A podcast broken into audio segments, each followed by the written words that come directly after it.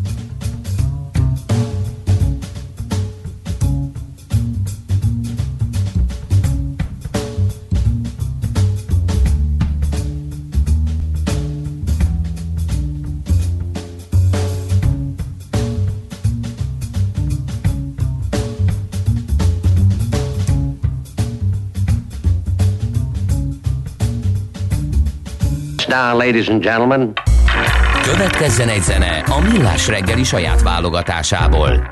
Mert ebben is spekulálunk.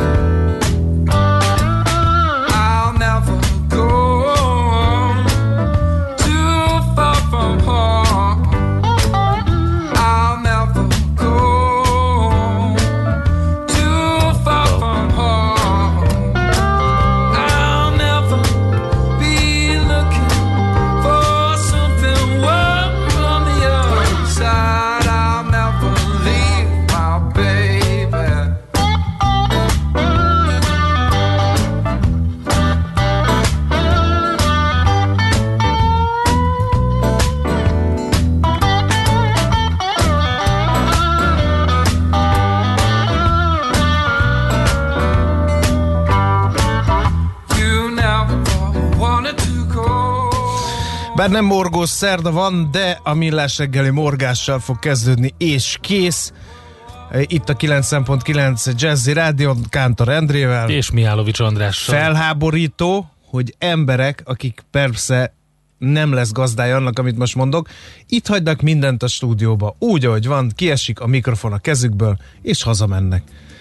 Behagyva a Mindent. mindent bekapcsolva, Széttekergetve a pulton a gombokat. elállítva, Ejje, bejje, stb. stb. Mi meg itt ülünk, és Egy jó mesélünk. mexikói párbajt feltételeztek a kedves hallgatók, a de nem az semminek, volt. a semminek mesélünk. Szólunk és védünk helyett nem szólunk és védünk. Írja a, a hallgató például. Most bosszúból valami nagyon durva zenét rakok be ezután, meg Igen. ezt meg kell keresnem. Ez mégiscsak vállalhatatlan. Így van. Na mindegy. Szóval 2020. augusztus 6-a van ez a millás reggeli, ahogy hallhattátok, 0 30 20 10 9 0 9, nagyon örülünk neki, hogy ennyien uh, észrevételt küldtetek, mert ebből tudtuk, hogy uh, valami gubanc van, mert egyébként úgy volt beállítva itt mindent, tehát tényleg. És igen, lehet mondani, hogy bejöjjünk be, bejöttünk, mindent megtettünk, csak egy gombot nem néztünk, hogy az most biztos, hogy Ki mondta ezt, van. hogy mondta, hogy jöjjünk Nem, be? most feltételezem, mert a hallgatók Mert akkor azt ilyenkor jönnek, a. jönnek az ekézések De rendesen. hiába ekéznek, hát ez ne ekézzenek, 800 gomb van. Igen. Na. Tessék ideülni és csinálni. Tessék. Majd akkor. Oké, okay. na most mondhatod. Uh, kellemes időben hússam erre jártam, írja a Lőpapa, a Baros az ülői út is befelé a körültig egész élhető. Köszönjük szépen. Csepel gödölő vonalon nincs fennakadás. Ma reggel végre az eső sem esik, írja a bánatos szerelmes hutár. Úgyhogy ilyenek jönnek.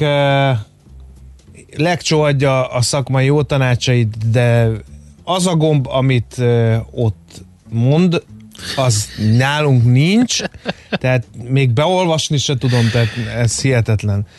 A bosszú előre megvolt, Takács Nikolász szörnyű volt. I- igen, ez igaz. Írja. De, ne, de, de, de nem olyan nem bosszút akarok, volt. ami minket is elpusztít, hanem a ellenkezőjét. Tehát én, én szeretném küldeni.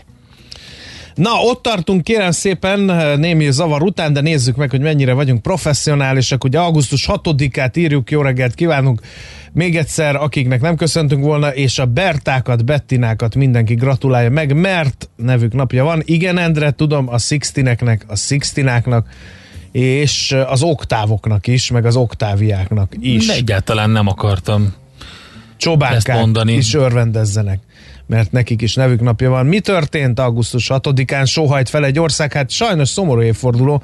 1945-ben az amerikaiak atombombát dobtak Hiroshimára. Minap láttam egy dokumentumfilmet, amiben gondosan kiszámolták, hogy eh, hány japán és hány amerikai eh, áldozata lenne, ha az amerikai csapatok partra szállnának Japán főszigetén.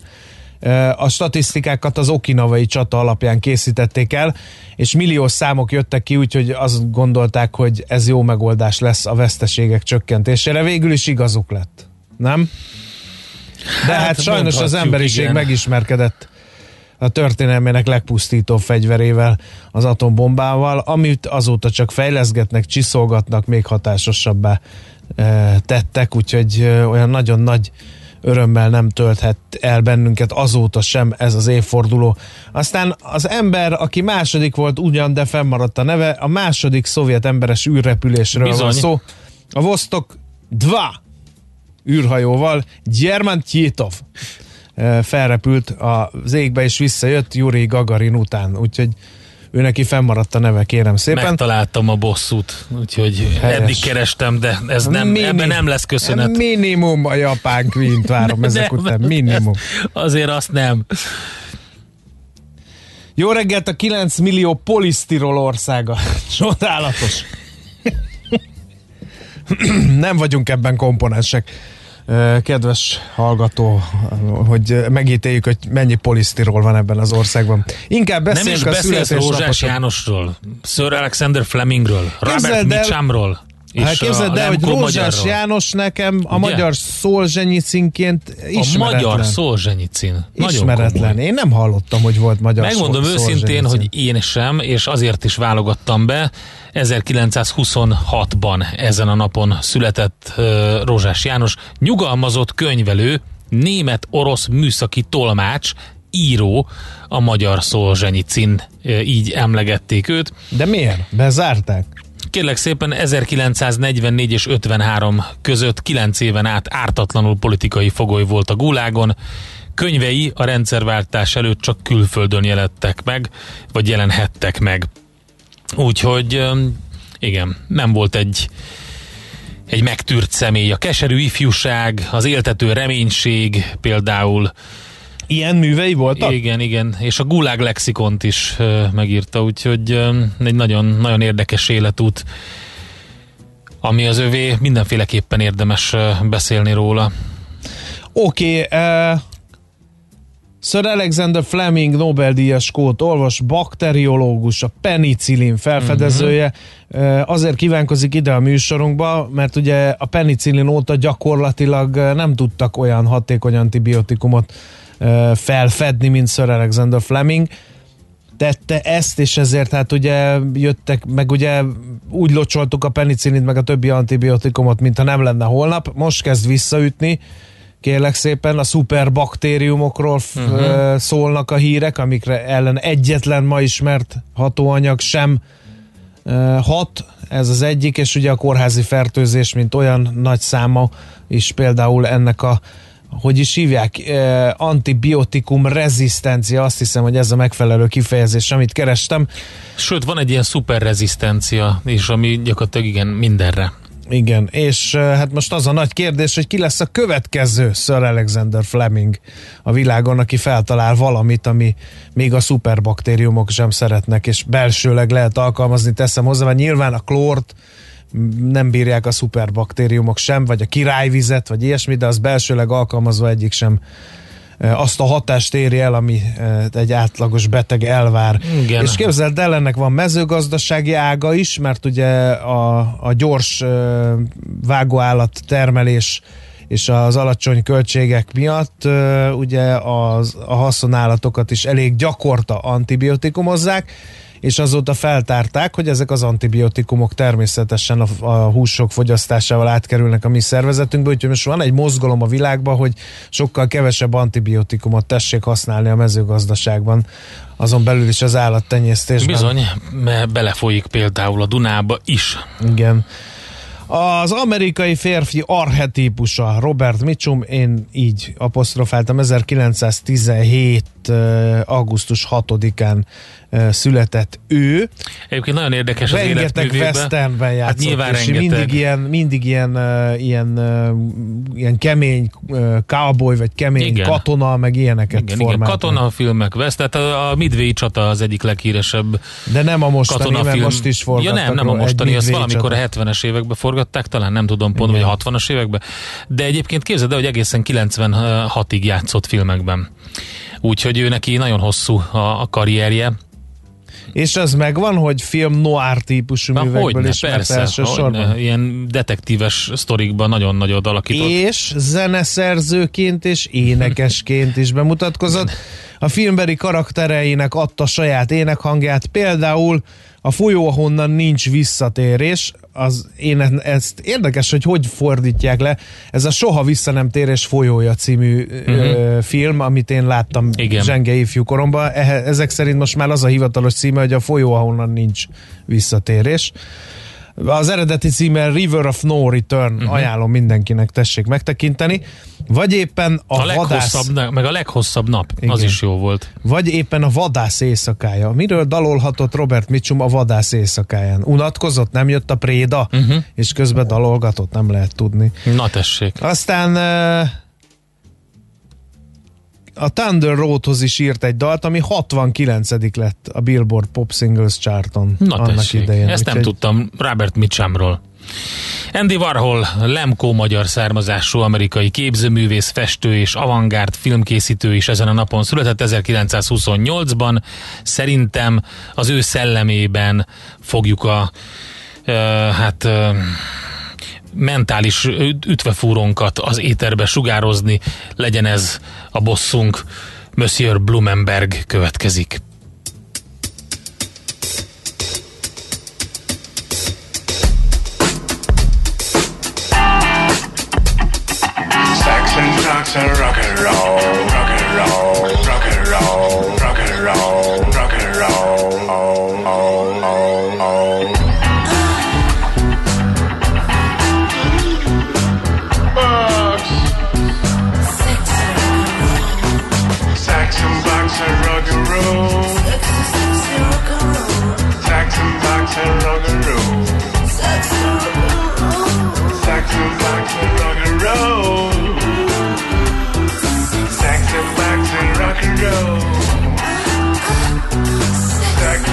rock and roll.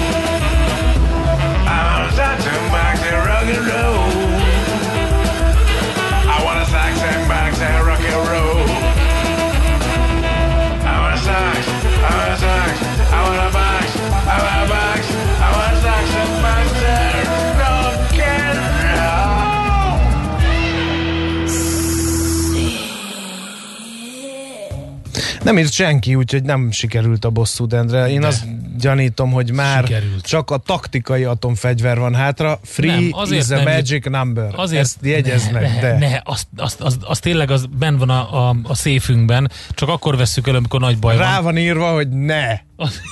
Az- Ne Igen. igen. De Nem, mindegy, Azért nem ilyen- senki, András, mert pont, hogy sikerült. Könnyen gladiátor képzőbe találhatod magad ilyen lohat viselkedéssel, csak mondom. Figyelj, hogyha nem sikerült volna, akkor írt volna. De mivel sikerült, nem tud írni. Tehát Mert sikerült. mindenkinek így biliárd golyóra az agyát Aki- ezzel a sex Csak drugs. azokkal, akiknek ez most ment. Mennyit és hova kell befizessek, hogy ez a zene abba maradjon? Van még Monsieur Blumenbergből az egész lemez itt van bent, úgyhogy én szívesen adok. Látod, Ha mindenki... lennétek kedvesek Na. és elmesélnétek ez a dal miről szólt? Kérdező egy harmadik. Sex Három darab and rock and roll. 18 év alatti gyerekem és hallgatám titeket. Mit szívtatok ma is? Most miért mond ilyeneket? Most felhívta a figyelmet a három darab 18 év alatti gyerekének, hogy most olyan szám ment, amit nem kellett volna hallgatni. Hát ez nem igaz. Ez nem jó szülői viselkedés. Igen. Na, ö, Ez nagyon durva pusztítás van, csak a free-t ne, mert elkezdtek könyörögni, pedig még csak nem is vettük elő a szévből a Free is the Magic Number. mondanám, Mit mondanál? Hát lapszemlét. Ha hagynálak. Ja, jó. Figyelj, a uh, 444-en is lehet olvasni, hogy most mindenki hirtelen arról beszél, és az összes lap, amit olvasunk, az pénzért kuncsorog. Úgyhogy ezzel a módszerrel szerintem mi egy teljesen új típusú crowdfundingba kezdhetünk, hogy kirakjuk azt a bizonyos kalapot, és elkezdünk ilyen felvételeket sugározni.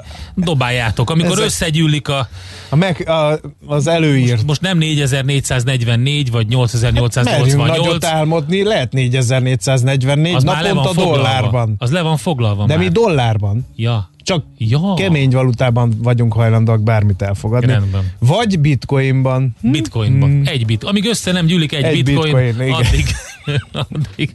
Na, de ez nem a lapokban van ám, kedves hallgatók. A lapokban azt lehet például olvasni, barátkozzunk meg a következő szóval XXX Lutz.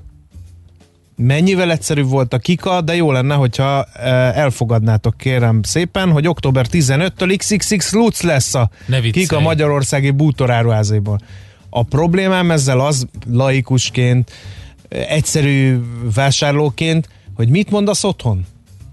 Leugrom az XXX Lutzba?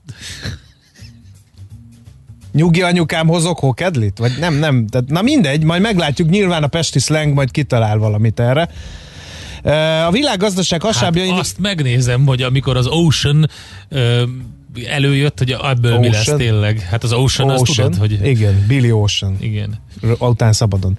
Szóval Ingo Sálk, a Kika lakberendezési Kft. ügyvezetője mondta ezt, és hangsúlyozta, az anyacégi mindig mindenben első akar lenni, e, és ez alól Magyarország sem kivétel, vagyis az IKE utolérése a cél. E, A belső átszervezés és az IT rendszer lecserélése mellett a beszerzés és a logisztika új alapokra helyezését is jelent, a kollégákat pedig hónapokon át képezték a váltásra.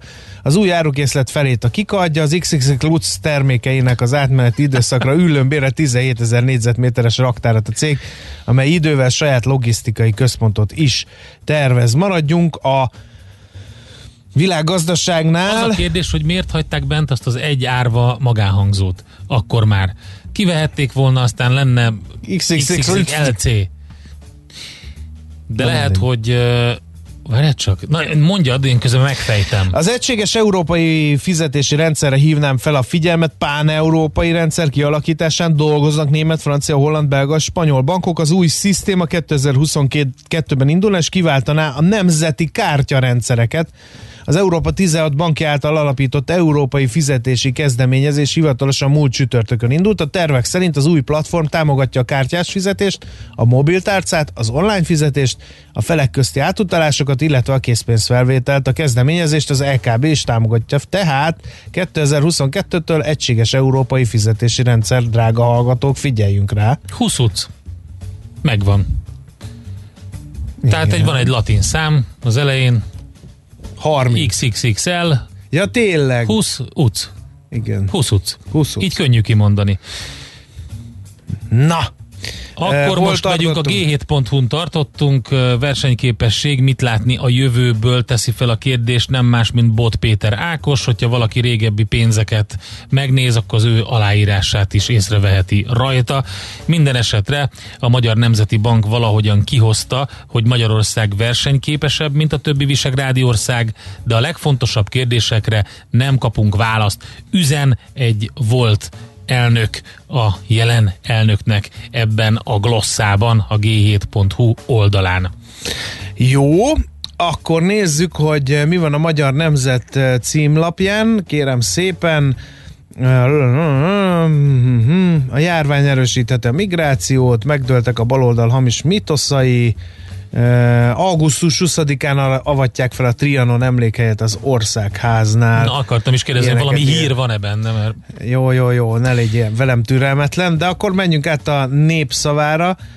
Azt mondja, hogy uh, hiába reménykedtek sokan benne, egyelőre nem készítenek PCR-tesztet a reptéren, Budapesten, pedig többek életét megkönnyíteni, az első mintavételt ott rögtön ott elvégeznék, ahol piros vagy sárga minősítés kapott államokból hazatérők belépnek az országba, kötelező karanténtól ugyanis csak negatív teszttel szabadulhatnak, ám a PCR vizsgálatárát az érintetteknek kell állniuk. Információink szerint írja a népszava, egyre többen ki is fizetik ezért a 60-70 ezer forintot.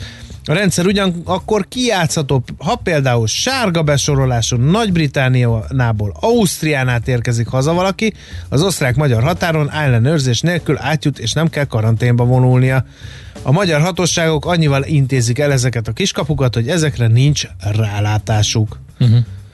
Robog tovább a 4IG, most 3,3 milliárdos munkát nyertek, írja az m4.hu, többek között ezzel foglalkozik. A napi.hu pedig a személyi hitelekkel, már pedig a fogyasztóbarát személyi hitelekkel, ezek a bankok nyújtják majd, írja ez a cikk a napi.hu, amivel frissül, gyorsan átívelünk Várjál a tőzsdére. kicsit, Nem tudok szíves. várni, De elkésünk. muszáj, annyira, annyira, annyira i és gyulai magasságokba ért a gyerünk. népszava. Figyelj, felolvasom minden szava arany. Jó, akkor lehalkítom ezt. A 78 éves Lakó Endréné 14 éves korában került a Füzesabonyi gazdasághoz. Vízhordóként kezdte, majd ahogyan ő mondja, a bornyászatnál, vagyis a tehenek mellett dolgozott. A településhez tartozó pusztaszikszói majorban kaptak férjével együtt 1969-ben szolgálati lakást, itt él ma is az özönyen maradt asszony.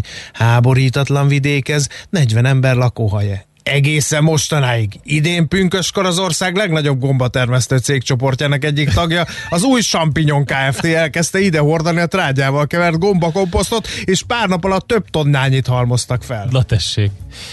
Jó, akkor ö, lenne egy kérdésem azért, hogy mit keres ilyenkor 6 óra 50 perckor 3-18 év alatti gyermek egy autóban? Tehát Mennek, is, mennek táborba. Ilyenkor?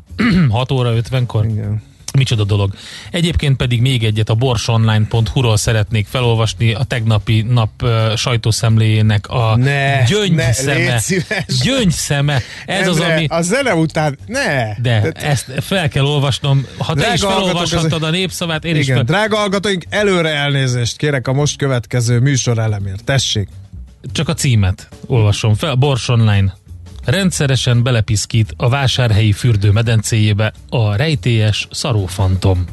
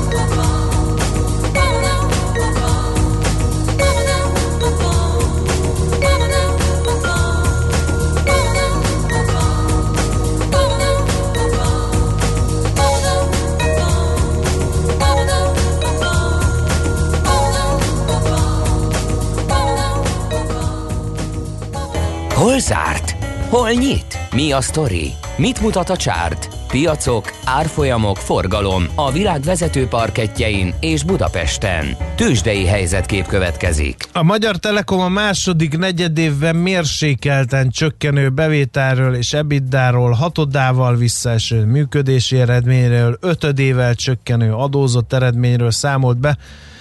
A- bevétel és EBITDA adatok nagyjából megfeleltek az elemzői várakozásoknak. A menedzsment döntött az optikai hálózat fejlesztésének felgyorsításáról, emiatt a 2020-as beruházások növekednek majd a korábban várt szinthez képest. A szabad cash flow pedig a korábban várt növekedés nagyjából változatlan lehet.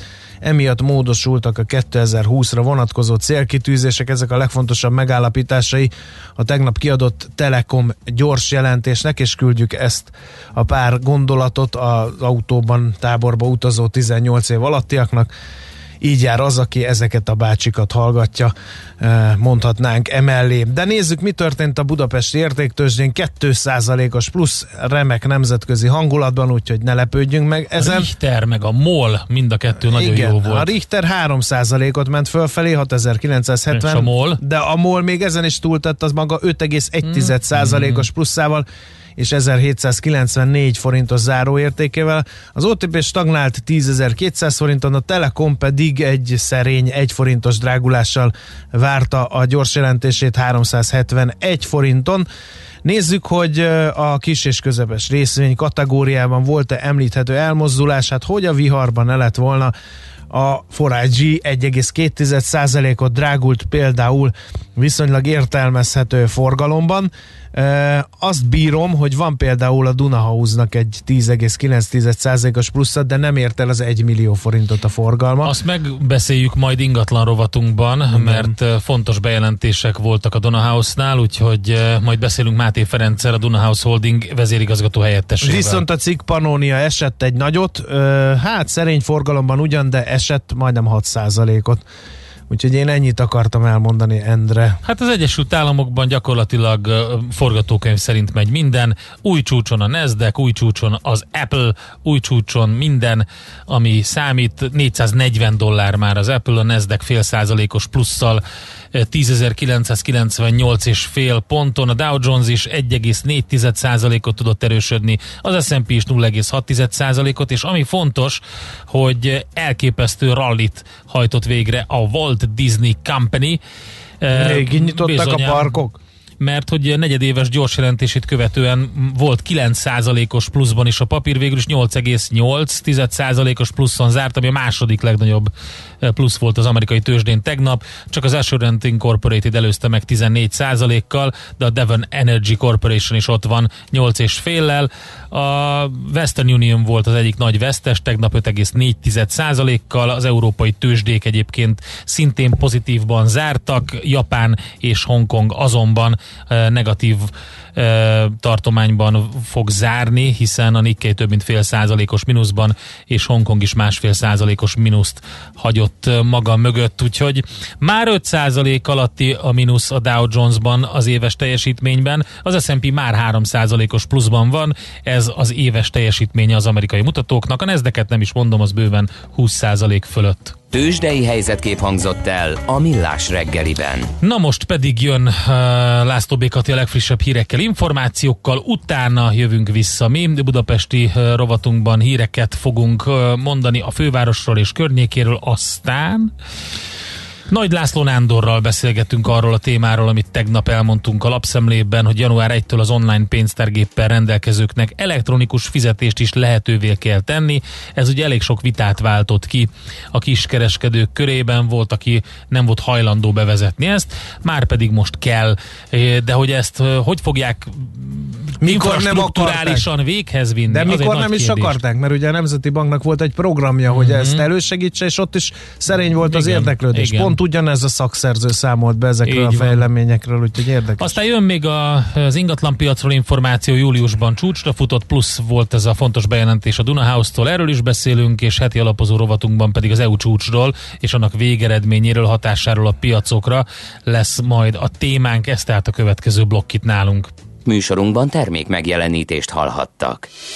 Hírek a 90.9 Jazzin. 17-re emelkedett pápán a fertőzöttek száma. Magyarország 1 millió eurót ad a beiruti robbanás okozta károk enyhítésére. Az ország nagy részére visszatér a napos száraz idő 27-33 fokkal. Köszöntöm a hallgatókat, következnek a részletek. Megugrott a fertőzöttek száma Pápán, a tegnapi napra 9-ről 17-re emelkedett. Számos teszt ugyanakkor még kiértékelés alatt van, írja az infopápa.hu. Az Erzsébetvárosi Városrész óvodájában rendkívüli intézkedéseket vezettek be, miután az egyik óvónőnél is igazolták a fertőzést. Egy otthonházból elküldött minták közül pedig egy ápolt esetében lett pozitív az eredmény. A pápai kórházban már korábban látogatási tilalmat vezettek be. A kormány számos ágazatnak nyújtott már segítséget, most a zenészeken a sor. Több mint 5 milliárd forint értékben támogat legalább 150 raktárkoncertet, ahol a hazai könnyűzenei élet szereplői profi technika és a saját stábjuk segítségével játszhatják el dalaikat, jelentette be a kormány szóvivő a Facebook oldalán. Szent Királyi Alexandra közölte a fellépők között olyan nevekre számítanak, mint Tóth Gabi és Tóth Vera, Demi Rózsia Tankcsapda vagy Balázs Fecó. A zenészek és háttéremberei kiemelkedő gázsit kapnak a professzionális fény- és színpadtechnikáról, illetve a produkció felvételéről és közzétételéről pedig a Magyar Turisztikai Ügynökség koordinálásával az Antenna Hungária gondoskodik. Elbúcsúztatták a 76 éves korában elhunyt Szűcs Lajost, az 1968-as Mexikóvárosi olimpián aranyérmes labdarúgó csapattagját. Tegnap a Grupama arénában a labdarúgó emléke előtt családtagok, barátok és rajongók is leróhatták kegyeletüket, a sportoló temetésére szűk családi körben kerül sor. Magyarország 1 millió eurót ad a beiruti robbanás okozta károk enyhítésére az antiochiai szír maronita katolikus egyház számára. Havasi Bertalan a miniszterelnöki sajtóiroda vezetője elmondta, a forrást azonnal átcsoportosítják és a Hungary Helps program keretében folyósítják. Közben már 135 halottja van a beiruti robbanásnak, mint egy 5000-en megsérültek. A helyi hatóságok szerint vannak még emberek a romok alatt, és több mint 60 sérültnek válságos az állapota, ezért tovább emelkedhet a halálos áldozatok száma. Nagy erőkkel keresik az eltűnteket, a kórházak pedig már megteltek. 200-250 ezer közé tehető azoknak a száma, akik elvesztették otthonukat. A hatóságok élelemmel, ivóvízzel és hajlékkal látják el őket, akár 3-5 milliárd dollárra, mintegy 880-1500 milliárd forintra, vagy még annál is többre rúg. Beirutot katasztrófa sújtotta várossá nyilvánították, és gyásznapot, illetve kéthetes szükségállapotot hirdettek. Romániában szeptember 14-én kezdődik a tanév, a legtöbb településen megnyílnak az iskolák, a fertőzöttebb helyeken azonban a távoktatás bevezetéséről dönthetnek. Azokat a településeket tekintik biztonságosnak, ahol az utóbbi két hétben az ezer lakosra jutó napi megbetegedések átlaga egy alatt volt, ahol az utóbbi két hétben ez a szám meghaladja a hármat, az iskolákat bezárják és távoktatásban kezdődik a tanév. Ahol közepes a járványveszély a mutató 1 és 3 között van, csak a diákok egy része mehet iskolába, a többiek otthon tanulnak. Lengyelországban jelentősen csökkent a maszkok ára, bár még mindig többe kerülnek, mint a koronavírus járvány kitörése előtt. Hasonló a helyzet a fertőtlenítő szerekkel. Ugyanakkor az eladók szerint a vásárlók érdeklődése is folyamatosan zuhan ezek iránt a termékek iránt. A fertőtlenítő eszközök ára részben azért csökken, mert óriási a választék és ezzel verseny van a piacon. Az időjárásról visszatér a kánikula, de délelőtt még lehetnek záporok, zivatarok. Az ország nagy részén napos száraz idő várható, a szél többfelé élénk erős lehet, délután 27-33 fokot mérhetünk. A hírszerkesztőt László B. Katalint hallották hírek legközelebb fél óra múlva. Budapest legfrissebb közlekedési hírei a 90.9 Jazzin a City Taxi Dispécsejétől. Jó reggelt kívánok! Jelenleg jól lehet haladni a város minden részén, nincs jelentős torlódás. Lezárták a Paulai Ede utcát a Hegedű utca és a Liszt Ferenc tér között, valamint a Szent Király utcát a Múzeum utca és a Mixát Kálmán tér között toronydarú állítása miatt. Az ötödik kerületben a Kecskeméti utcában a Bástya utcánál útszűkület lassítja a haladást, itt szintén darúznak. A Városligeti fasorban a Dózsa György útnál pedig félútpályás lezárás várható elektromos közműépítés miatt. Balesetmentes utat kívánok Önöknek! A hírek után már is folytatódik a millás reggeli, itt a 90.9 jazz Következő műsorunkban termék megjelenítést hallhatnak.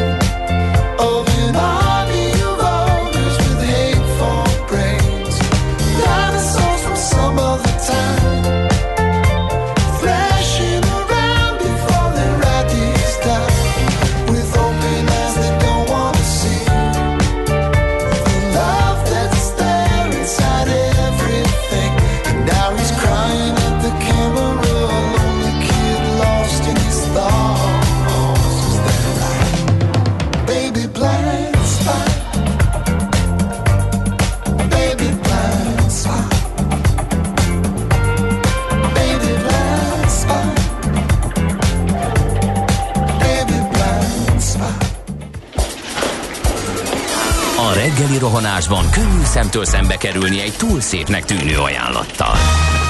Az eredmény krétával körberajzolt tetemes összeg.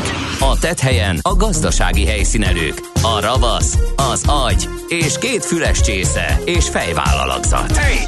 A lehetetlen küldetés megfejteni a Fibonacci kódot. A jutalom egy bögre rossz kávé és egy olyan hozamgörbe, amilyet még Alonso Mózli sem látott. Millás reggeli, a 90.9 Jazzy Rádió gazdasági mapetsója. Vigyázat! Van rá engedélyünk!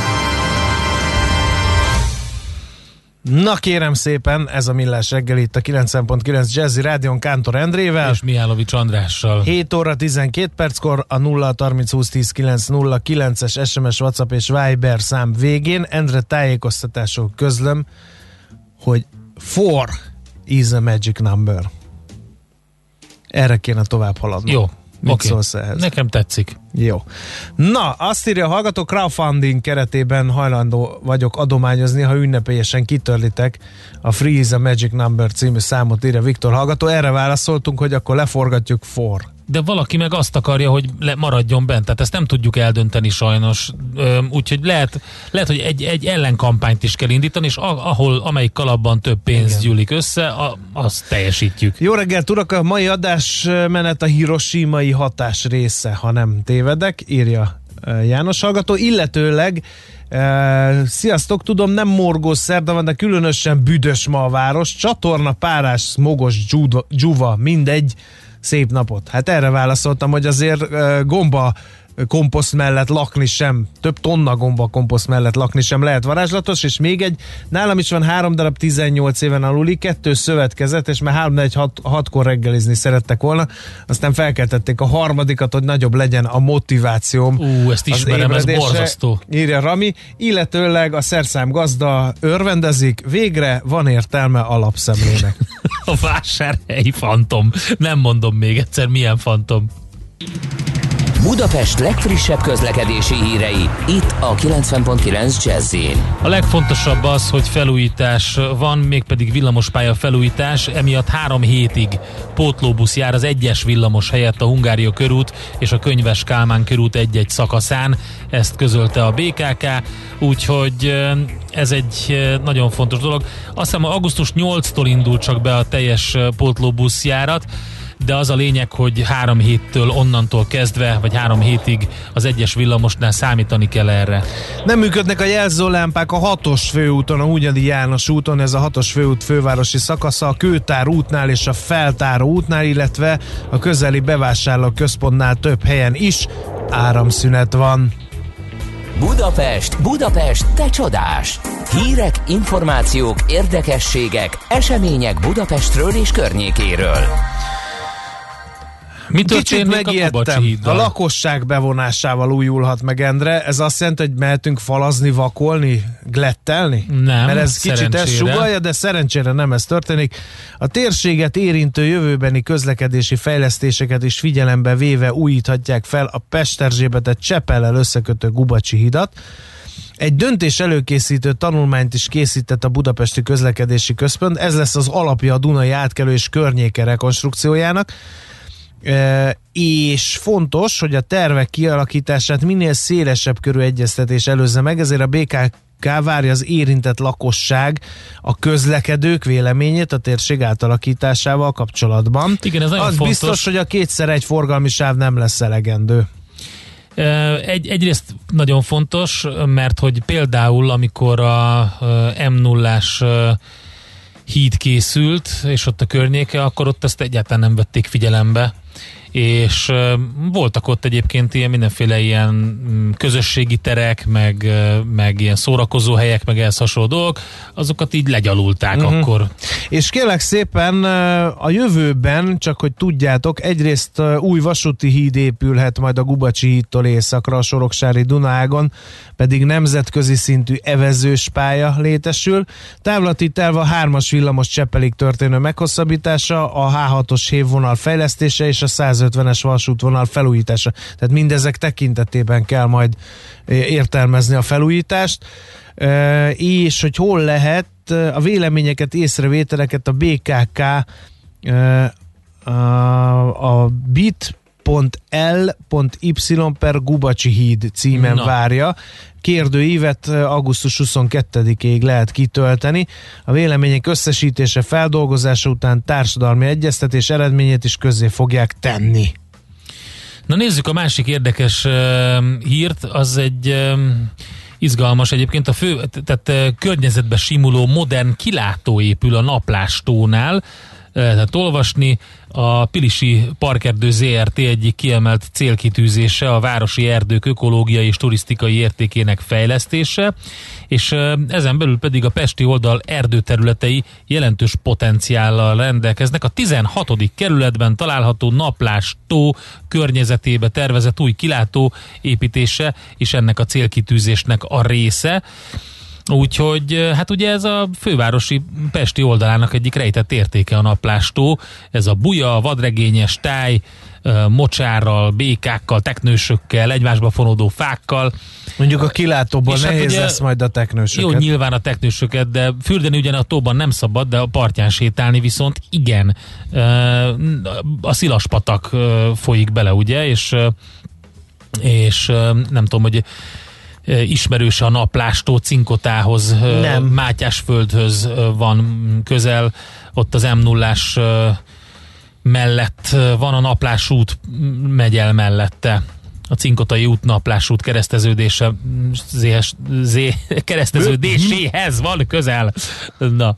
Szóval, hogy ezt szeretnék most megcsinálni, és azt mondják, hogy a kilátó koncepciójának kitalálása során figyelembe vették a helyszín adottságait, és nagyon fontos szempont volt, hogy a kilátó a fák fölé magasodjon, teljes panorámás kilátást téve lehetővé a környékre.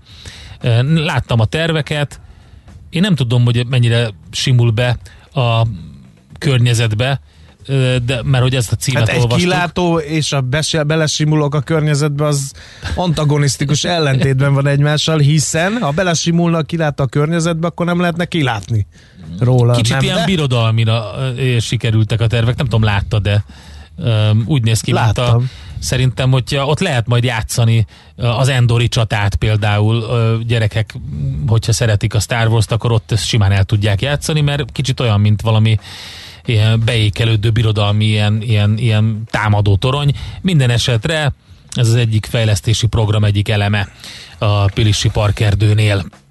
Nekünk a Gellért hegy a Himalája. A Millás reggeli fővárossal és környékével foglalkozó rovata hangzott el.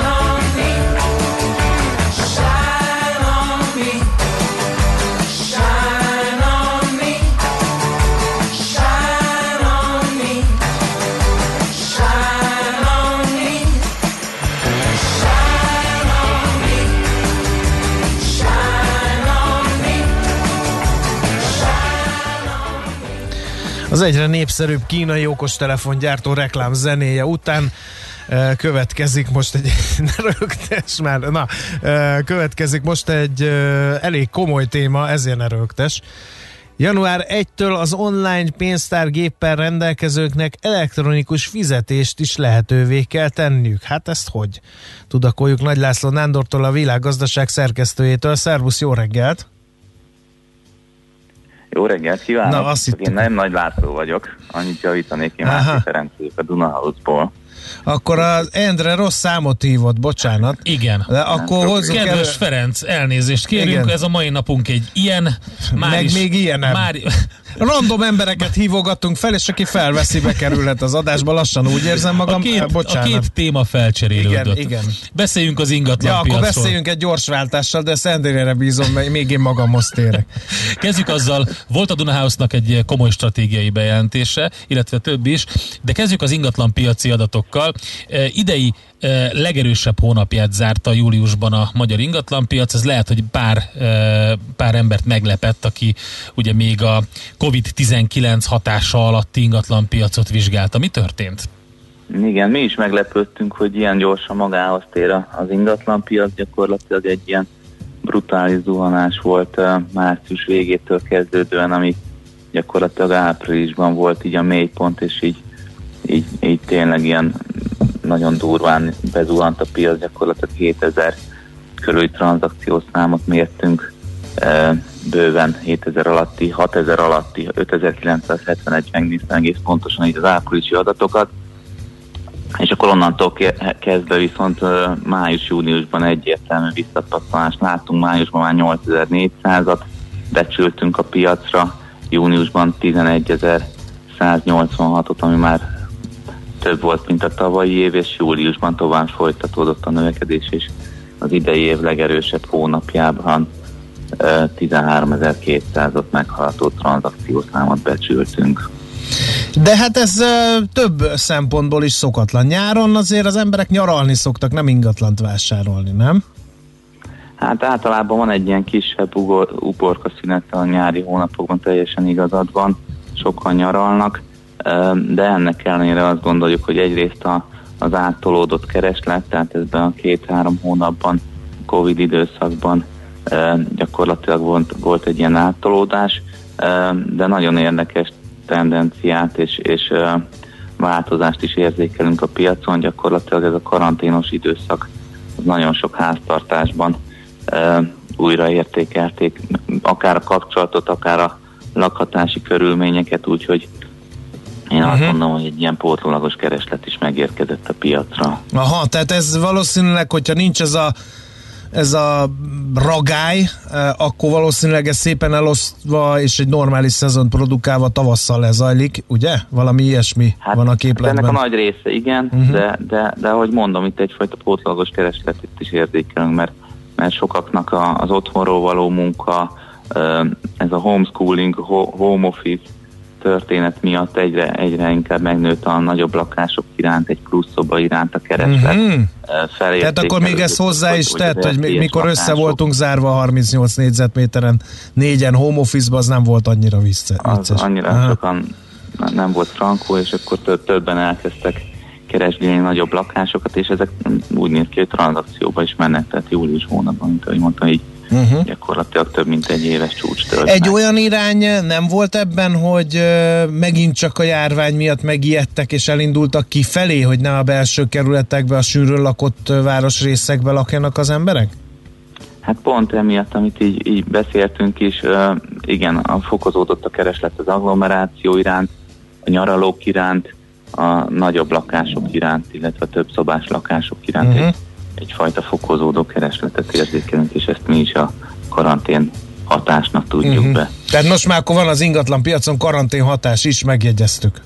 Igen. Nézzük akkor azt a rendkívüli közleményt, ami a Dunahouse Holding eh, NRT részéről eh, kijött. Több eh, stratégiai célkitűzést fogadott el a társaság igazgatósága, illetve hogy egy öt éves stratégiai célkitűzést, amiben több dolog szerepel. Mik ezek, és miért volt erre szükség? Így van. Hát a tőzsdére menetelünknél már, már, már meghatároztuk a stratégiát is, én azt gondolom, hogy ez lényegében nem változott. Azóta sikerült elérnünk, hogy, hogy közép-kelet-európában a piacvezető hálózattá, illetve cégcsoporttá váltunk az ingatlan és hitelközvetítésben. Ö, 2900-nál több pénzügyi szakértő, illetve ingatlan értékesítő kollega dolgozik a hálózatainkban, három országban, úgyhogy megyünk tovább azon az úton, amit már egyébként már közel tíz éve kitűztünk, hogy, hogy egy meghatározó, Európában meghatározó ingatlan és hitelpiaci szereplőjévé szeretnénk válni. Ezért is váltunk nyilvánossá, mentünk a tőzsdére, és most egy újabb, nagyon fontos és lényeges mérföldkőhöz érkeztünk, most kötvényt bocsátunk ki, 6 milliárd forint értékben, hogy, hogy egyrészt finanszírozzuk ezt a további akvizíciónkat, illetve terjeszkedésünket, másrészt refinanszírozzuk a, a meglévő célcsoportos hiteleinket. Ö, milyen bevétellel számol a cégcsoport, és mik van az elkövetkezendő öt év terveiben, árbevétel, terjeszkedés szinten? Így van, ami, ami most ilyen újdonság, hogy ezeket a terveket ö, tőzsdei társaság révén nem csak így magunknak megtartjuk, hanem, hanem kitesszük az asztalra, nyilvánossá hozzuk őket. Ö, Gyakorlatilag az öt éves tervünkben az szerepel, hogy, hogy szeretnénk elérni ö, egy 17 milliárd forintos ö, forintot meghaladó árbevételt cégcsoport szinten a meglévő tevékenységeinkből, és a, a most némileg 1 milliárd forintot meghaladó ebidánkat szeretnénk közel meg háromszorozni a meglévő tevékenységekből, és akvizícióban azt gondoljuk, hogy reális célkitűzés az, hogy, hogy az akvirált társaságok egy 5 milliárd forintos árbevétellel és egy 1 milliárd forintos ebidával ö, hozzá fognak tudni járulni a 2024-es év eredményeihez. Nagyon ö, érdekes akkor a terjeszkedés szempontjából mik a, mik a célok? Erről korábban beszéltünk már egyszer, ugye a, a tőzsdére menetelnél, de hogy mik a stratégiai célok, az elsődleges célok? Hát igen, beszélgettünk már annó akkor erről, és így ö, ö, most is vannak tárgyalások folyamatban, nyilván ezek, ezekről most így ö, nem tudok részletesebben nyilatkozni, de annyit általánosában el tudok mondani, hogy, hogy elsősorban mi nem régióban, illetve uh-huh. országban gondolkodunk, hanem, hanem a célpontot nézzük meg bármelyik országban is, legyen akár Kelet-Európában, akár Közép-Európában, akár Nyugat-Európában, és azt nézzük, hogy, hogy mennyire illeszkedik a mi tudásunkhoz, know-howhoz, mennyi a, a szinergikus hatás cégcsoporton belül. Úgyhogy ezek itt a nyilván az árazáson és a méreten túlmenően a, a fő ö, célkitűzéseink az, az M&A fronton. Hát az elmúlt pár év, meg egyébként ez a növekedés, amiről most beszéltünk, ez így azért megalapozza ezt a következő tervet, amit árbevétel szinten kitűzött a társaság, úgyhogy akkor ehhez sok sikert kívánunk, és a többi stratégiai célkitűzéshez is. Köszönjük szépen a beszélgetést. Nagyon szépen köszönöm, sajnálom, hogy nem tudtam az online Nem, épp akartam kérdezni, hogy akkor most térjünk rá erre a témára, igen. Oké. Okay. Köszönjük a megértést, a rugalmasságot és a mérhetetlen türelmet. Szép napot, szervusz! Köszönjük Sziasztok. szépen! Máté Ferenccel beszélgettünk a Dunahouse eh, Holding NRT vezérigazgató helyettesével.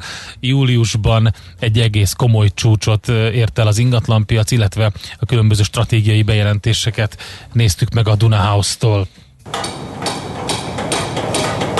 Négyzetméter ingatlan ügyek rálátással. A millás reggeli ingatlan rovata hangzott el. Szivasz. Na hát itt vagyunk még mindig, és uh, azt Ne mondja a Miálovics kollega, hogy ismételten- engedjük át László Békatinak Igen. a, a, a Ismételten kérünk mindenkit, ne küldjenek random telefonszámot, csak vicceltem. Nem fogunk felhívni embereket. Ö, Természetesen. Közben Nagy Miért is László? Nándorral beszélgettem cseten, és uh, biztosíthatok mindenkit, hogy a következő beszélgetés a pénztárgépekről Én fog majd, szólni. ha már vége lesz, akkor elhiszem. Nyugtával dicsérd a napot, mi? Igen.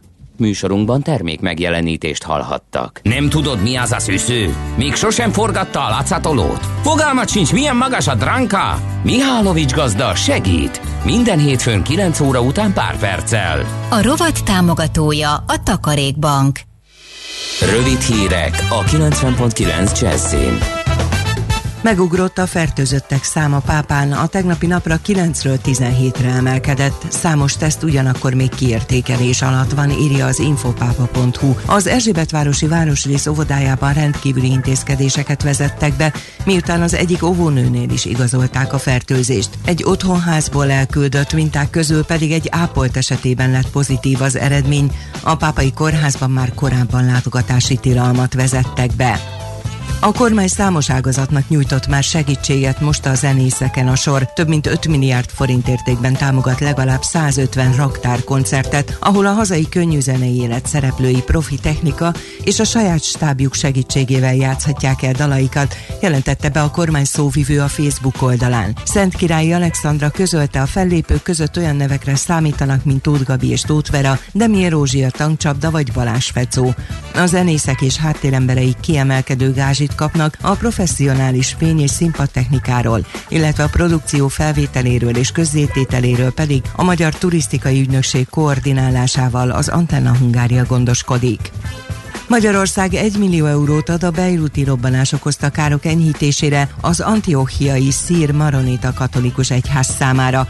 Havasi Bertalan a miniszterelnöki sajtóiroda vezetője elmondta, a forrást azonnal átcsoportosítják és a Hungary Helps program keretében folyósítják. Közben már 135 halottja van a beiruti robbanásnak, mint egy 5000-en megsérültek. A helyi hatóságok szerint vannak még emberek a romok alatt, és több mint 60 sérültek válságos az állapota, ezért tovább emelkedhet a halálos áldozatok száma. Nagy erőkkel keresik az eltűnteket, a kórházak pedig már megteltek. 200-250 ezer közé tehető azoknak a száma, akik elvesztették otthonukat. A hatóságok élelemmel, ivóvízzel és hajlékkal látják el őket, akár 3-5 milliárd dollárra, mintegy 880-1500 milliárd forintra, vagy még annál is többre rúg. Beirutot katasztrófa sújtotta várossá nyilvánították, és gyásznapot, illetve kéthetes szükségállapotot hirdettek. Az időjárásról visszatér a kánikula, de délelőtt még lehetnek záporok, zivatarok. Az ország nagy részén napos száraz idő várható, a szél többfelé élénk erős lehet, délután 27-33 fokot mérhetünk. A hírszerkesztőt László B. Katalint hallották hírek legközelebb fél óra múlva. Budapest legfrissebb közlekedési hírei, itt a 90.9 jazz A fővárosban tart a nagykörúti villamosok pályafelújítása, mától a 4-es 6-os villamos Új-Buda központ és a Szél Kálmán tér között jár. A 6-os villamos délbudai szakaszán a Móri Zsigmond körtér és a Petőfi híd budai hídfő között pótlóbusszal lehet utazni. Torlódásra kell készülni az M3-as autópálya bevezető szakaszán a Szerencs utcáig, az M5-ös autópályán a Nagy Sándor József utcai felüljárótól, a Soroksári úton befelé az Illatos úttól, illetve a Könyves Kálmán körúton az Üllői úttól a Rákóczi hídig, Erős a forgalom az Üllői úton befelé az Ecseri út előtt és a Rákóczi úton a Baros tértől. A 8. kerületben a Szent Király utcát lezárták a Múzeum utca és a Mixát Kálmán tér között daruzás miatt, páratlan ma délután 5 óráig. Ismét változott a forgalmi rend az Üllői út Könyves Kálmán körül csomópontban az M3-as metró felújításához kapcsolódó munka miatt. Az Üllői úton befelé a Könyves Kálmán körút előtt megnyitották a sávokat, így a kifelé vezető oldal ismét egyirányú lett, de még mindkét irányban sávlezárásra kell készülni. A Könyves Kálmán körúton lezárták a Rákóczi híd felé az Üllői útra kifelé kanyarodó belső sávot. Szombattól pályafelújítás miatt az egyes villamos helyett a Puskás Ferenc stadion és a Közvágó híd között pótlóbusszal lehet majd utazni. Siling Zsolt, BKK Info. A hírek után már is folytatódik a millás reggeli, itt a 90.9 jazz Következő műsorunkban termék megjelenítést hallhatnak.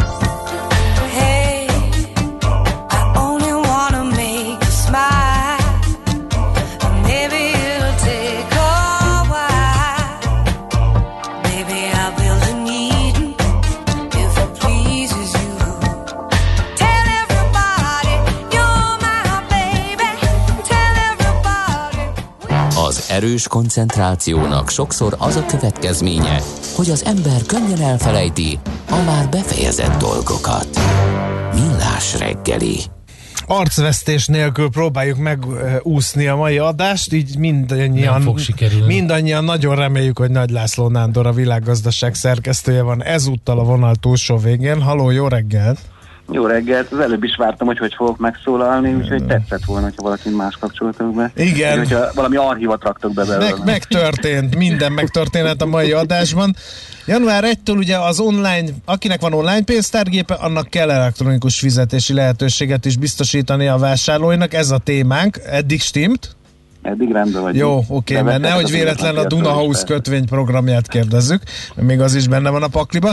Na de kérlek szépen, egy kicsit az előzményekről. Ugye a, a, a, a kormány azért tett elég nagy erőfeszítéseket arra, hogy, hogy felismerjék a, a kereskedők az online illetve az elektronikus fizetés előnyeit. Voltak nagyívű programok is. A gond az, hogy ezek mérsékelt sikerrel zajlottak, ugye? Még tán pont veled beszéltünk erről, hogy, hogy gondok vannak ezzel. Ez ugye a, PO, a pénzügyminisztérium által szponzorált POS elfogadási program. Én nem mondanám, hogy olyan nagy gondok vannak vele, az viszont tény, hogy a merész tervek a 60 ezer POS kihelyezése azért nem sikerült ebben annak a programnak a két lépcsőjében. Ezért voltak ugye ho- határidőhosszabbítások, és a adatok szerint most sem lett teljesen kihasználva a, keret. No de ez viszont most jól jöhet, hogyha most egy másik jogszabály pedig előírja azt, hogy azok az online pénztárgép Mhm. tulajdonosok, akiknél eddig nincsen elektronikus fizetés lehetősége, azok most ha esetleg a pénzügyminisztérium úgy gondolja, hogy újraindítja ezt a Ja, programot, aha. Akkor e- ez mondjuk lehetőséget teremt, hiszen ennek a programnak a fedezetét már eh, kifizették a Ezt akartam, ezt akartam kérdezni, hogy először ö, volt támogatási program, ha nem kellett, akkor, akkor most tessék kötelezően saját forrásba bevezetni, de szerencsére akkor azt mondod, hogy erre azért lehet majd támogatást szerezni továbbra is. Én azt gondolom, hogy egyrészt a PM program újraindulhat, vagy legalábbis azt mondhatjuk, hogy prolongálhatjuk. Nem felejthetjük el, hogy a kártyatárságok is elég komoly programokat indítanak arra, hogy ez megint, hogy, hogy ö, legyen kártya elfogadás. Tehát azt gondolom, hogy lehet ebből ö, lépegetni.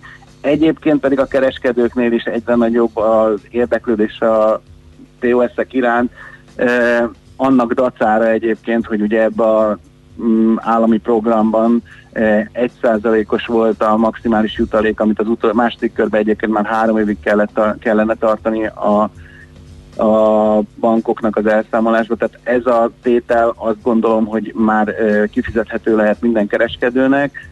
A Magyar Nemzeti Bank adatai szerint egyébként a kártyás fizetések után az átlagos jutalék, amiben minden költség benne van, egyébként 0,75 ö, százalék. Uh-huh. Persze a legkisebb üzleteknél ez magasabb lehet, viszont az első negyedéves jegybanki adatok szerint a legkisebb forgalmú egységekben, ahol a havi kártyás forgalom nem érje a 330 ezer forintot, ott is egy kicsivel van csak 2% fölött, ez a 330 ezer forint pedig azt jelenti, hogy egy átlagos bankkártyás költés összege, ami ebben az első negyedévben 7582 forint volt.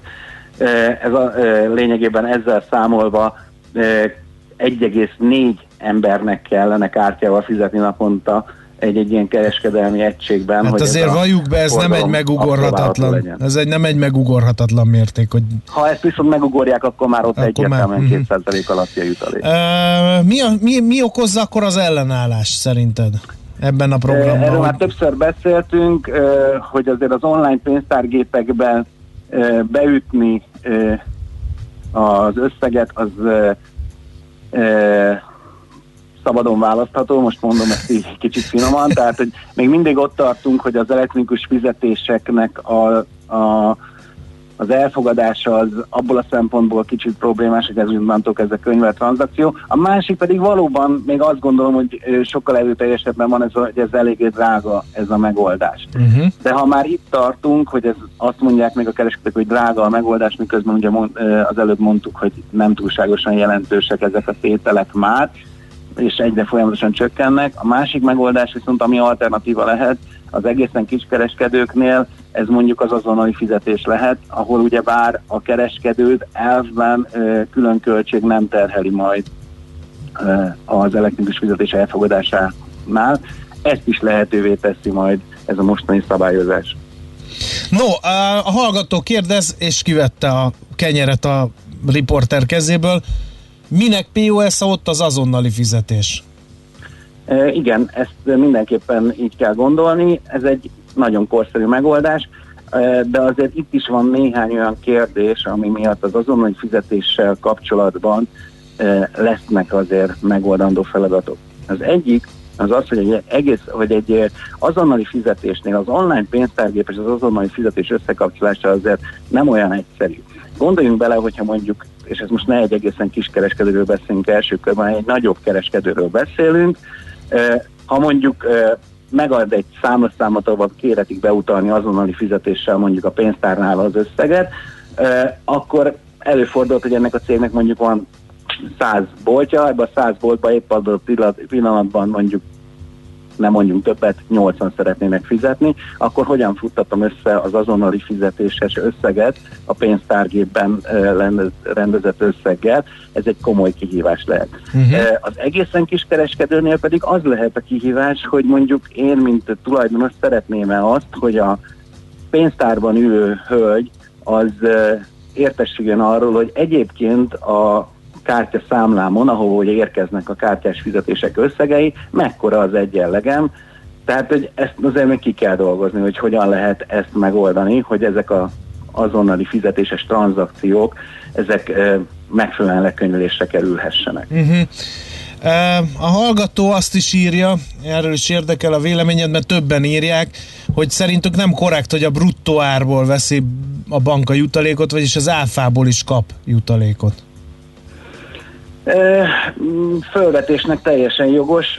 Nagyon sok olyan helyzet van, amikor a bruttó árral kell, hogy számoljunk. Nem akarok mondani, de a fizetésünket is alapvetően bruttósítják, tehát és innentől kezdve az alapján leszünk mindenféleképpen besorolva. Például a banki hitelfelvételnél a bruttó fizetésünk számít, de a felvetés egyébként jogos. Ha viszont még, ha lehet visszatérni egy kicsit arra, hogy a Persze. banki fizetésekhez kapcsolatban.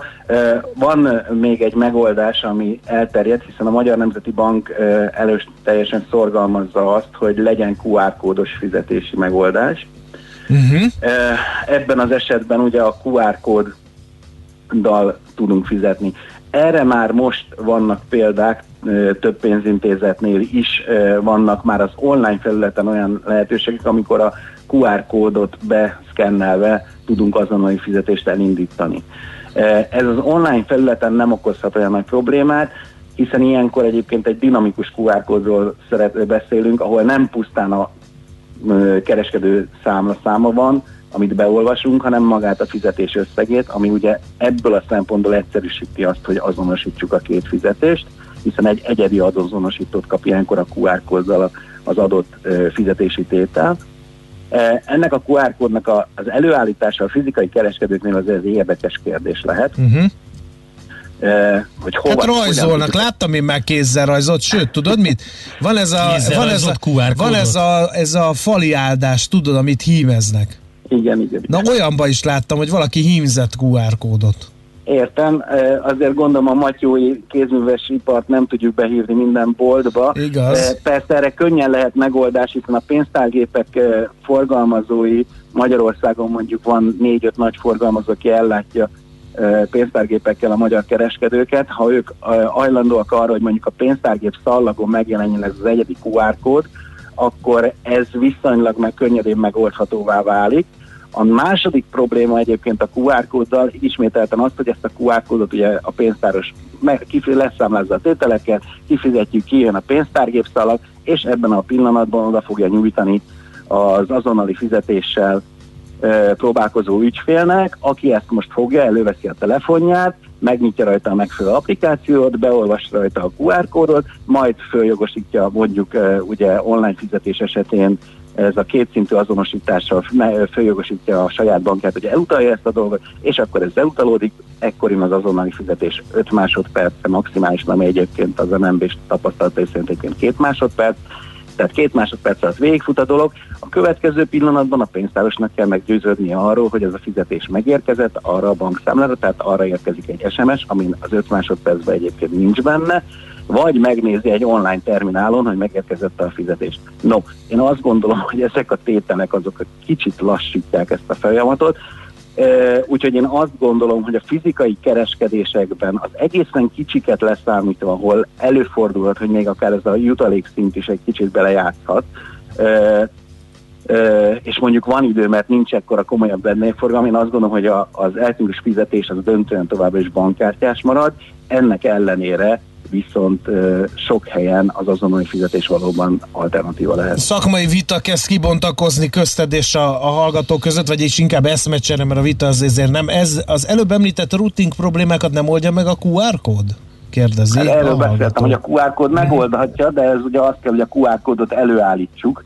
Az, az önmagában, hogy egy ilyen fix QR kódot kirakunk a pénztár elejére, ami mondom, ebben az esetben csak azt a számlaszámot tudja, ahova egyébként kérjük szépen az átutalást, amit ugye egyébként egy mobil szám is helyettesíthet másodlagos azonosítóként, tehát ha mondjuk a kedvenc sarki fűszeresemhez szeretnék menni, ő egyszer megadja a mobilszámot, akkor tudom a sarki fűszeresnek azon átutalásra utalni a dolgokat, de ez akkor attól független, akkor utána külön kézzel be kell majd pöcsögnem, hogy 532 forintot szeretnék utalni, és mi van akkor, ö, hogyha az 532 helyett mondjuk csak 53-20-at ö, fogok bepötyögni, mert rossz indulatú vagyok, akkor Marikának kell majd megnézni a beérkeztetésen, hogy megérkezett az összeg. Én azért gondolom, hogy a dinamikus QR kód az, ami működhet. A dinamikus QR kódot viszont minden egyes tranzakcióhoz elő kell állítani. Uh-huh. Igen. Jó, mit tippelsz egyébként január 1-től, uh, ami kötelező, valószínűleg december 15-én fognak észbe kapni a kiskereskedők, jó magyar szokás szerint, ugye? Lesznek ebbe, do- azt gondolom lesz feladata mind a kormánynak, mind akár a Magyar Nemzeti Banknak, a pénzintézeteknek, a kártyatárságoknak, és mindenkinek, aki ebben részt akar venni. Az, az online pénztárgépek, kicsit revidiálva az első részbe elmondottakat, tehát az online pénztárgépek forgalma azért egy jelentékenyen fejlítette már a világot, tehát ahol online pénztárgépet használnak, ott persze el lehet dönteni, hogy vagy nem, de például ugye a MAV-nak az adó ellenőrei nézegetik, hogy ha délután 2 és 4 között egy boltban nincs forgalom.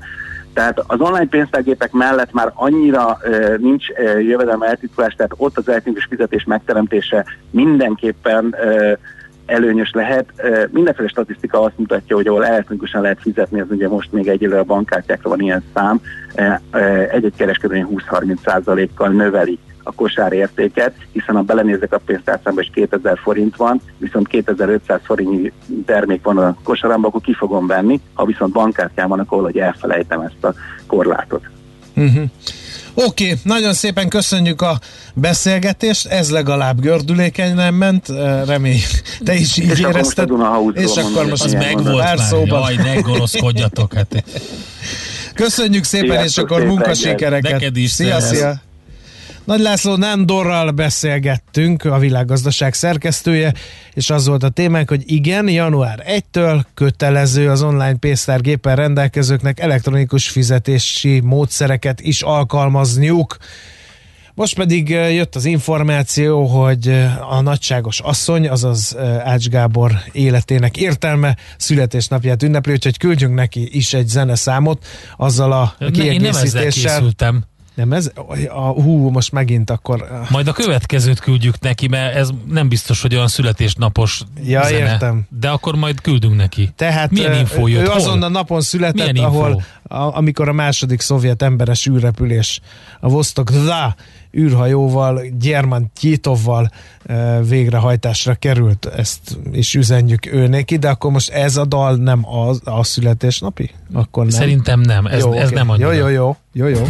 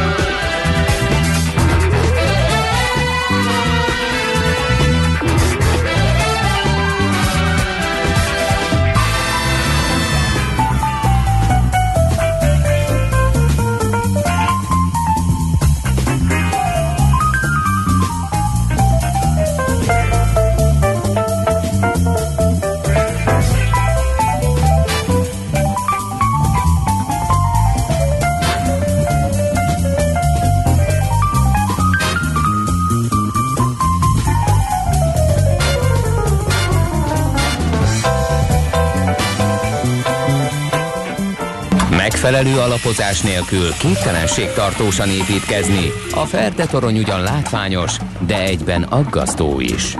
Kerüld el, hogy alaptalan döntések miatt Ferde pénztarnyat építs. Támogasd meg tudásodat a Millás reggeli heti alapozójával. A vonalban itt van velünk Gyurcsik Attila, az Akkord Alapkezelő ZRT befektetési igazgatója. Szervusz, jó reggelt! reggelt, Na, hát egy érdekes témával ö, készültél a mai napra, mégpedig az európai ö, az EU csúccsal és annak a végeredményével, hiszen történelmi pillanatról van szó, mondott te. Igen, igen, viszonylag kevés szó hangzott erről legalábbis, én nem keveset olvastam arról, hogy ezért ez alapvetően, én mindig azt szoktam mondani, hogy ez óriási szerencse, hogy a, az EU ilyen szolidáris és ilyen sok pénzt utal nekünk, mert lehetne azért ez alapvetően máshogy is. Tehát, ö, ja, azt Például, hogy nem mondani, utal. Úgy Hát lehetne igen, máshogy, igen. Azt szoktam mondani, hogy hát lehetne ezt a, ezt a szituációt picit hasonlítani ahhoz, ami most az USA és a Kína között zajlik, hogy ugye Kína hatalmas kereskedelmi mérleg többletet halmoz fel ugye az USA-val szemben, és akkor van egy ilyen Trump nevű fickó, aki vámokat vet ki, ellentételezést követel. Na most ugye a szituáció így a kelet-nyugat hasonlattal itt Európában is meglehetősen hasonló, hogy hát rengeteg így gyártott árut vásárol meg a nyugat, komoly kereskedelmi mérleg többleteket halmozunk fel ugye velük szemben, és hát ennek ellenére, vagy emellett még ugye ide utalnak ingyen gyakorlatilag több 10 milliárd eurót, úgyhogy ilyen szempontból azt gondolom, hogy ez egy, egy szerencsés történelmi szituáció, mert azért ez lehetne máshogy is. Na igen, igen, nagyon érdekes. Nyilván, ha Nagyon, politikus lennék, akkor nem ezt mondanám, hanem azt, hogy ez a pénz nekünk jár, meg stb., de hogy, meg, hogy nyilván te nem mindenki- vagy politikus, ugye? nem. Jó, Meg megnyugodtam. mindenki kikaparja a saját gesztenyéjét egy ilyen... Igen, de, de, ilyen, de tudod, ezt, tudod ezt magyarázni, hogy, hogy mi ez a nagy szolidaritás? Tekintve, hogy ugye nem túl jó jelekkel indultunk neki ennek a körnek, mert ugye az volt, hogy a ke- közép-kelet-európai régió köszöni szépen jól van. Ha ez a, az Európa motorja, hogy a közép-kelet-európai országok állítják, akkor fi- figyeljünk egy kicsit Dél-Európára, ahol viszont komoly gazdasági gondok kezdenek körvonalazódni. Igen, tehát az a nagyon érdekes, hogy annak ellenére sikerült a szegény keletieket ö, ö, támogatni, idézősen véve a szegény keletieket, hogy közben a délieknek is igen-igen sok pénz jutott, és mindez úgy, hogy ugye a britek időközben kiestek, akik ugye be- befizetők voltak ebben a szisztémában, uh-huh. hogy a britek kiestek ebből a, ebből a rendszerből. Szóval, hogyha ezt, ezt összeadjuk, azért összességében ez egy azt mondom, hogy sikeres csúcs volt így a kelet-európaiak számára és a dél-európaiak számára is, és így összességében az, az EU számára is azt gondolom. Uh-huh. Figyelj, nagyon jó az analógia a kínai hasonlat kapcsán, mert hogy, hogy ugye a, a, az öreg kontinensen belül a kelet-közép-európai régiója afféle gyártóbázissá vált, ezért aztán egy csomó munkahely megszűnt. Pont ugyanúgy, mint Amerika-Kína viszonylatában. Hát eléggé hasonló a kettő, szóval azt gondolom, hogy persze nyilván itt van egy ilyen ráutaltság is, mert a, a nyugatnak a versenyképességét az olcsó keleti munkaerő adja, ugye nagyon sok a német autógyárnak is ugye adott esetben, és, és azért ez hasonló valójában a Kína-USA kontextusban is, hogy azért Mhm. nagyon sokat köszönhet a, a, a, nagyon sok amerikai cég ugye Kínában. Tehát Na jó, de az amerikaiak most ö, kérnek, ö, kérnek ö, ellentételezést Kínától, pont ezért van a kereskedelmi háború. A, a, a nyugat-európai országok kérnek ellentételezést a közép-kelet-európai, meg a dél-európai régiótól vajon?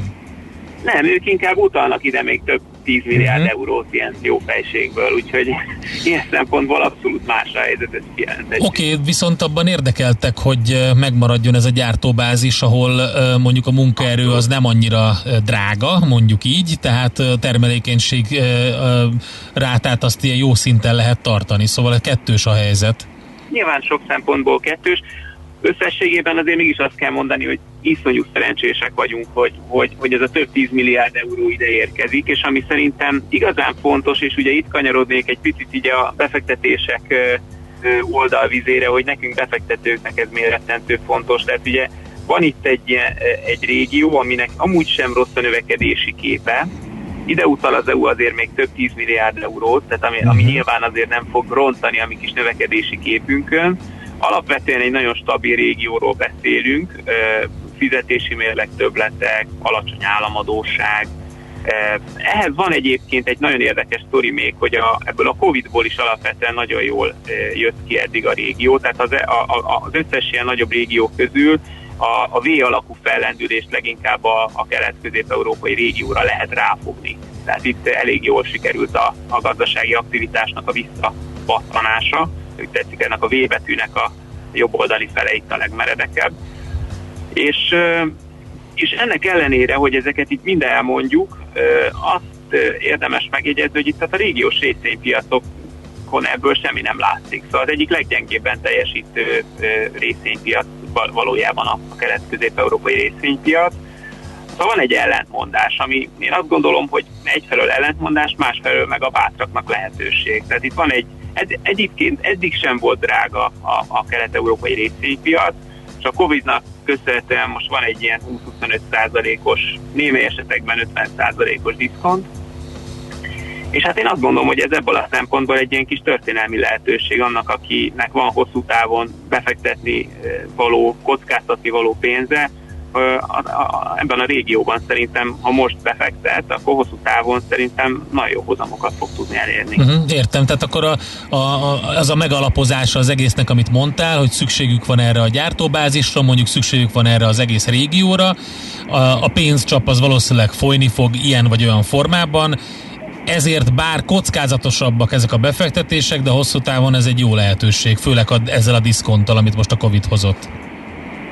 Abszolút így látom, és ugye, hogyha nézitek, hogy az euró milyen sokat erősödött, szóval hogy azért, ha a részvénypiacokon ez nem is látszódik, de mondjuk például a devizapiacokon már, hogy árazgatják azt, hogy, hogy ez az Európának, úgy egész Európának összességében a növekedési képe, vagy a növekedési kilátásai azért érdemben javultak. Tehát ugye nagyon évekkel ezelőtt még arról beszélgettünk, hogy majd az olasz, a görögök után ugye az olaszok esnek ki a, a, az EU-ból, ehhez képest most az olaszok nagyon sok pénzt kaptak, de egyébként hozzáteszem, hogy a görögök megkapták a GDP-jüknek a 17%-át támogatásban, ami azért egészen elképesztő összeg, mind a mellett azért az olaszoknak, meg a spanyoloknak is jutott rendesen. Tehát, hogy, hogy, hogy azért az egész EU-nak a megítélése, meg a növekedési kilátásai javultak e- ennek a dílnek a hatására tulajdonképpen. És ugye ezen belül van ez a mi kis régiónk, ahol még azért viszonylag olcsók a részvények is. Uh-huh.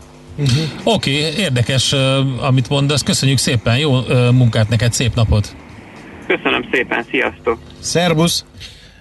Gyurcsik Attilával beszélgettünk az elmúlt percekben, aki az Akkord Alapkezelő ZRT befektetési igazgatója, az EU csúcs, annak végeredményei, hatásai, befektetési lehetőségek. Dörög a hallgat, hogy jó fejségből ilyen nincs az EU-ban, csak érdekek. Épp ezt vettük sorra, hogy Igen, a jó igen, fejség, ez az egy- irónia volt, az Igen. irónia kifejtés az I betűnél található az értelmező kéziszotárban, és ezt mondtuk, hogy itt kőkemény gazdasági érdekek. Én, emlékszem, Ede mondta, hogy, hogy itt fenn akarják tartani ezt az olcsó munkaerő működő gyártóbázist. Ez például nem, egyáltalán nem jó fejség, mert még egyszer olcsó munkaerő. Na, eh, sok beszédnek sok az alja,